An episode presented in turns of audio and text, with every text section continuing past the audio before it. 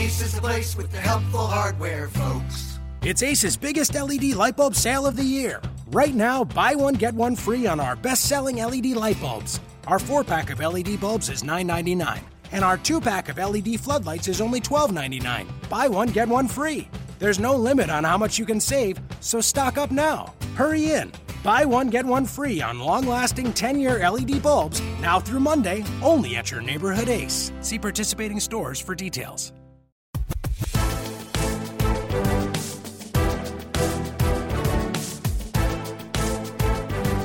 You are Locked On Timberwolves, your daily Minnesota Timberwolves podcast, part of the Locked On Podcast Network. Good Thursday morning, everyone, and welcome to another edition of Locked On Wolves. My name's Alan Horton. Follow me on Twitter at Wolves Radio and at Locked On Wolves, at Wolves Radio and at Locked On Wolves. Thanks so much for tuning in. Thank you for following. Thank you for participating. Thanks for spreading the word about Locked On Wolves. We continue to grow this thing bigger and better each and every week. Coming up on the podcast today, some news and notes from yesterday's day seven of Timberwolves training camp, plus our very first guest on the podcast. What are we, 10, 11 podcasts in? I have not um, had the opportunity to have a guest on, but so many big names are coming through the courts at Mayo Clinic Square following this team that uh, I'm going to sit down with Paul Flannery coming up the NBA writer from SB Nation. You can follow him on Twitter on Twitter at pflans. Uh, we've also had a couple of ESPN guys in town. Brian Windhorst uh, last week, Kevin Arnovitz this week, even Brian Scalabrine and uh, Frank Isola doing their Sirius XM NBA radio show here from uh, from the Twin Cities. So they're in town as well, and I think that gives you an idea of the interest nationally that the Timberwolves have with with the likes of Wiggins and Towns now mixing with head coach Tom Thibodeau.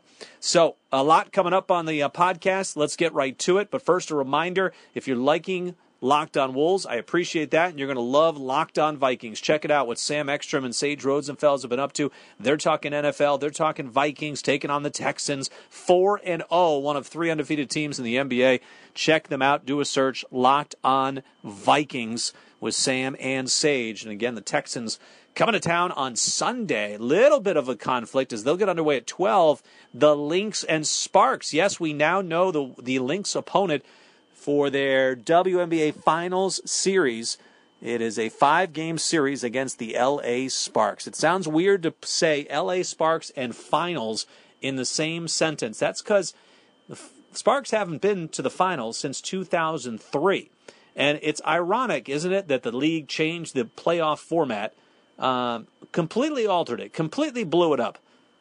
And who benefits? You get two Western Conference teams in, and the LA Sparks are the team to get in. I think, you know, the league, there's always been the myth out there that, especially in the W, that they, they've wanted to find a way. They love Candace Parker. Uh, we've documented that over the years, how she gets the nod in certain player of the week, player of the month. Um, all the different things, and they would just love to have the LA Sparks in the finals. And finally, they realized that you know what? I think the Sparks weren't going to get through the Phoenix Mercury. They weren't going to get through the Minnesota Lynx, and years ago they couldn't get past the Seattle Storm. It was always somebody else that got by LA into the finals, but finally they get through thanks to this new playoff format. Um, it would have been this matchup, Lynx and Sparks, I, I think, but it would have been Western Conference Finals. Instead, there are no more Western Conference finals, just semifinals and finals. So we'll decide this thing on the floor, but beat LA. Uh, this is going to be fun. Target Center is going to be packed. Go to lynxbasketball.com and get your playoff tickets. Sunday is game one at 2 o'clock at Target Center, and then game two will be Tuesday night at 7 o'clock. I cannot wait for that series. The Lynx are just they're, just a joy to watch. Uh, you want to play you want to play a defensive battle, they can beat you that way. You want to run it up and down the floor and try to outscore them, they can beat you that way. They can play physical, they can play finesse. They've just got so many different pieces, and I just think they're the deeper team, and uh, they have the home court advantage, which is big in this series. So a lot going on here in the Twin Cities with the Vikings and the Lynx, and of course the Timberwolves getting closer and closer to that first preseason game in Kansas City coming up against the Miami Heat on Saturday. News and notes from yesterday. It was all about the point guards. After practice, uh, Tyus Jones came over, Kris Dunn came over, Ricky Rubio came over, and of course head coach Tom Thibodeau. All that sound is available for you by you can hear the entire media sessions. Just go to soundcloud.com Tom Thibodeau was talking about uh, Tyus Jones getting some plenty of playing time in, in camp so far, and he said that when Coach uh, Mike Krzyzewski was in town last week during the opening week uh, for a day or two there, Coach K was already stumping for for Tyus to get some more playing time. He was pushing hard, and Thibs was laughing about it, but uh, he he saw that Coach K was pushing for his guy, and it sounded like you know one of the interesting things to come out of of of that practice uh, yesterday was when, Ricky Rubio was asked, you know, have you played with Kris Dunn at all yet in camp? And he said no, that they they hadn't shared the backcourt together. Um, it's been more of a kind of a starting five and then a, a, second unit. Although Ricky did say that he's been on that. Um, Dunn has played the, the shooting guard spot with Tyus um, on that second unit. Now we assume it's with Tyus. That that part he didn't add, but he said that Dunn had been playing some of the shooting guard spot, but it was not with Ricky. So you can only assume that it's probably with Tyus, which I think is a good sign for Tyus that he's getting some he's getting some playing time on that second unit. And who knows? Can he find him a spot in the rotation? Uh, we'll have to wait and see. Thibs also talked about Kris Dunn, you know, a, a four year player at Providence. He was there four years. He played basically three years. He did have one year of eligibility left. But Thibs kind of compared you know, Kris Dunn to some of the other guys that spent a long time in college. He would not the one and done guys. Um, and Thibs wanted to, kind of took a shot at, at at a lot of the people that think, well, there's no upside in a guy who's been in college for three or four years. And he pointed out that Jimmy Butler spent four years at Marquette. And he pointed out that uh, Draymond Green was at Michigan State uh, for four years. And so he used those two guys as examples of guys that that do have a high ceiling, and he thinks Kris Dunn can have himself a high ceiling. Thibs also talked about Brandon Rush playing well. He says the you know really the torn ACL, the second of his career, one on each knee, is really in the rearview mirror for Rush. Um, Thibs talked about that being a sort of a two-year thing where you you you you're off for the year, and then the next year is kind of working your way back. Um, so it's really a two-year injury, and um, this is well past two years, as Rush proved last year when he played with the Golden State Warriors. Uh, Tyus Jones said that he's feeling more and more comfortable out there. He said the difference between last year's camp and this year's camp uh, for him is just a night and day. He feels that much more comfortable. He knows kind of the routine, and even though it's under a different head coach, um, he kind of knows what to expect, the ins and outs.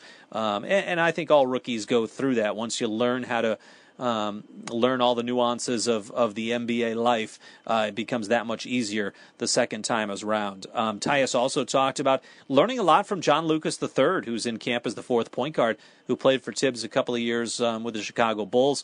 Um, he's leaned on him an awful lot, kind of picking his brain. Whenever he's kind of confused about something, he'll turn toward Lucas and um, he will uh, he will help him out. Tyus also said they're antsy to get uh, to play a game. I mentioned this the other night and you know, this is something that Tom Thibodeau and Scott Layden kind of worked out. They wanted a full couple of weeks of camp before they had preseason games. Um, there are a number of teams that have already played two preseason games at this point, and by the time the Wolves suit up on uh, Saturday, um, some of those teams will have played three times already. But this was by design. Tom Thibodeau wanted to have this workout, and I, th- I, I like the way he's kind of thinking. He liked to have the the first two weeks at Mayo Clinic Square, be able to have all those amenities right there, and then you go on the road for 10 days and it's really more of a team bonding. Uh, you're in some you're in some cities that aren't NBA cities, so everybody's kind of going through the same kind of thing. You're going to Louisville, you're going to Kansas City, you're going to Lincoln, Nebraska. Ricky Rubio, when he met with the media, he was asked about. Well, I told you about not playing with Dunn in the backcourt. I thought that was a little bit interesting, but you know, I, I I don't think we can read too much into that. The only major takeaway from that is and that I think it's a positive for Tyus Jones. I think that's the implication is that Tyus is playing with Kris occasionally on that second unit. And I think that's uh, that's a great sign. Ricky just also reiterated wanting to uh, go against somebody else. These guys are, you know, you hear about it in the NFL for training camps last too long, and then all of a sudden you just can't wait to hit somebody else um, in a different color jersey. But that seems to be a theme amongst uh, all the NBA players so far. So that'll do it for the news and notes. And how about our special guest?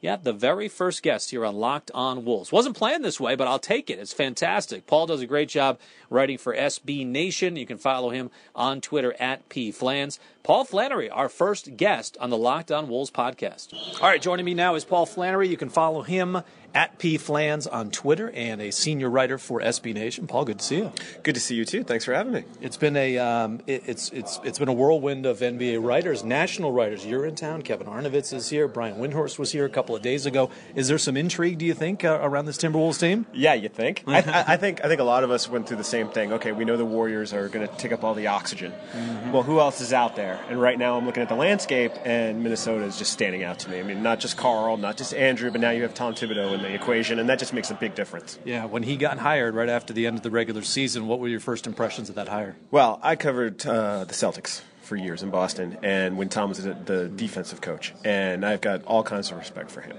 And I think he is one of the best coaches in the league and I think that makes a big difference. Some people are kind of agnostic about how much a coach actually matters. I think a coach matters a lot, mm-hmm. especially when you have a young team and you're trying to build a culture and you're trying to do all those kinds of things. Having a guy like Tom Thibodeau here, that makes a huge difference. I think um, it's interesting that, that, people in this town have gotten so behind it and they think the Wolves can make that jump from 29 wins to, to a playoff team. And while you, on one hand you want to temper expectations um, about the team, his track record speaks for itself. His teams are so good defensively and if you're that good defensively, you're, you're going to have a great chance to make the postseason. Well, they're really starting from scratch in that sense. I mean, what were they, 27th last year in defensive efficiency? So they can only improve. And they have the guys who can. Look, you look at Andrew Wiggins. He has all the tools of a lockdown wing guy. Ricky Rubio, we know, is a great defensive point guard. Karl should be should be a defensive presence in the middle. They've got all these tools, and then you have the scheme and you have the coaching.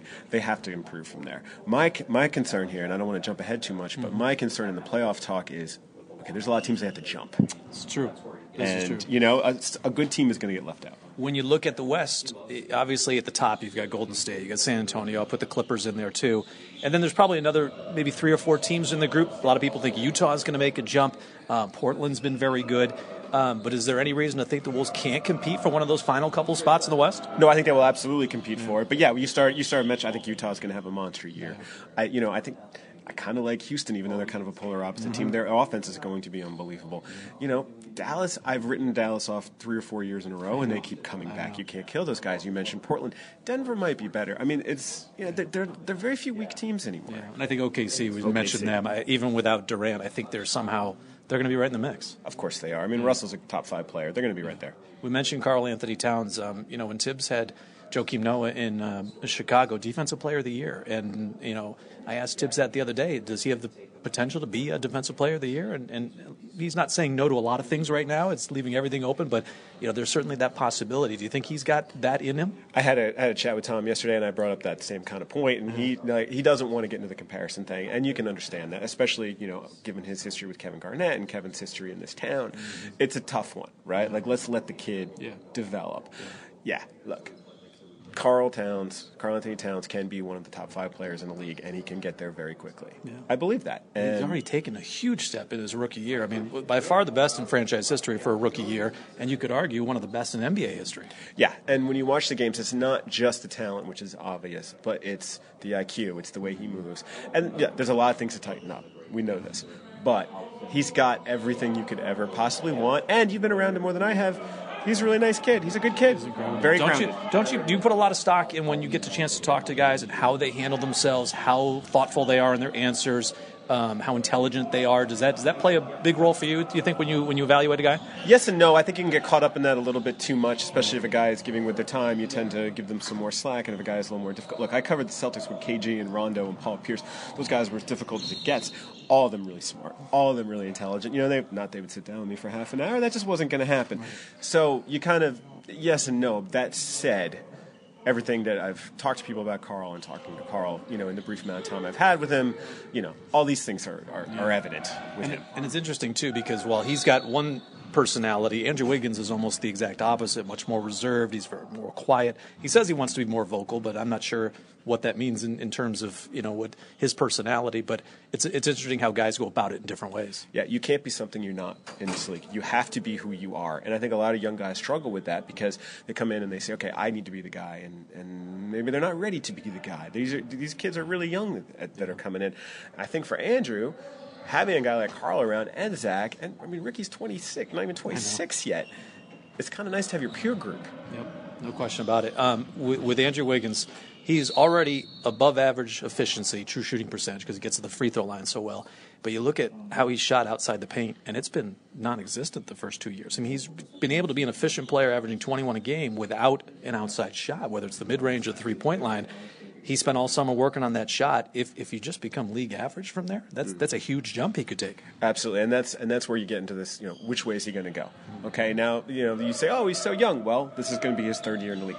Which way is he going to go? At worst, you know, I think he's going to be a really good player in this league. At best, projections are sky high. Right. So I think it's probably like these things usually tend to be somewhere in the middle. Um, but yeah, the outside shot's got to improve, and I have to see it before I'm willing to say, okay, you've got it. Yeah, we could go up and down the roster, but is there a guy or a position or an area of uh, the Timberwolves where you're particularly intrigued that, that maybe if it goes one way, it could be a really good season. If it doesn't, then then there's some issues. Yeah, I mean, you know the you know the issues better than I do. The, the shooting needs to improve, of course. But I'm really interested in the point guard spot because uh, Kris mm-hmm. Dunn's from Providence. I'm in Boston. Uh, he's in my backyard. I watched him a lot. I really like him a lot. I like Ricky a lot too, and I, will be very interested to see how that dynamic plays out. If there's room for both of them in the backcourt, there might be. I don't know, mm-hmm. but I like Kris Dunn a lot, and this is a nice chance for him to kind of like ease his way in. And if, mm-hmm. if you get to know Kris a little bit, you know that's not his mo. Like he wants yeah. to, he wants it now, and he's very driven. So I'm very curious about that position. I kind of like his, I like his attitude. I like the way he plays. He's got a physicalness to him, a football background.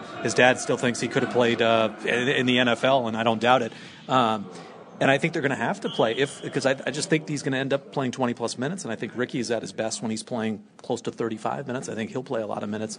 Um, so I guess we'll have to wait and see whether those guys can. I think defensively, don't you think defensively that backcourt with both the six four and both long can can be disruptive.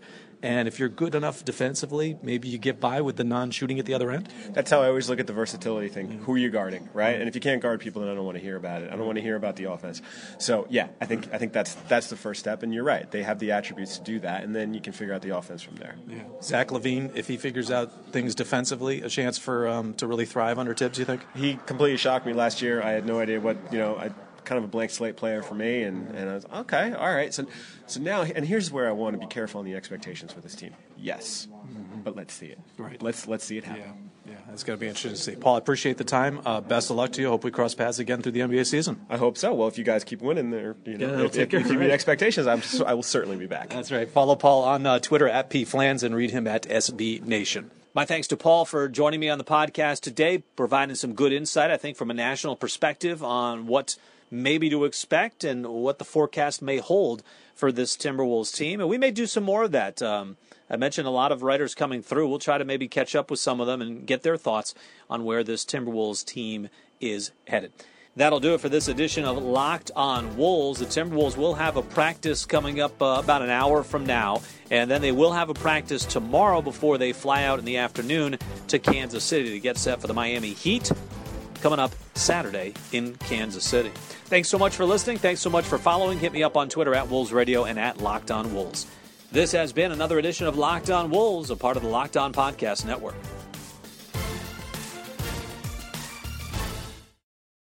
Ace is the place with the helpful hardware, folks. It's Ace's biggest LED light bulb sale of the year. Right now, buy one, get one free on our best selling LED light bulbs. Our four pack of LED bulbs is $9.99 and our two pack of LED floodlights is only $12.99. Buy one, get one free. There's no limit on how much you can save, so stock up now. Hurry in. Buy one, get one free on long lasting 10 year LED bulbs now through Monday, only at your neighborhood Ace. See participating stores for details.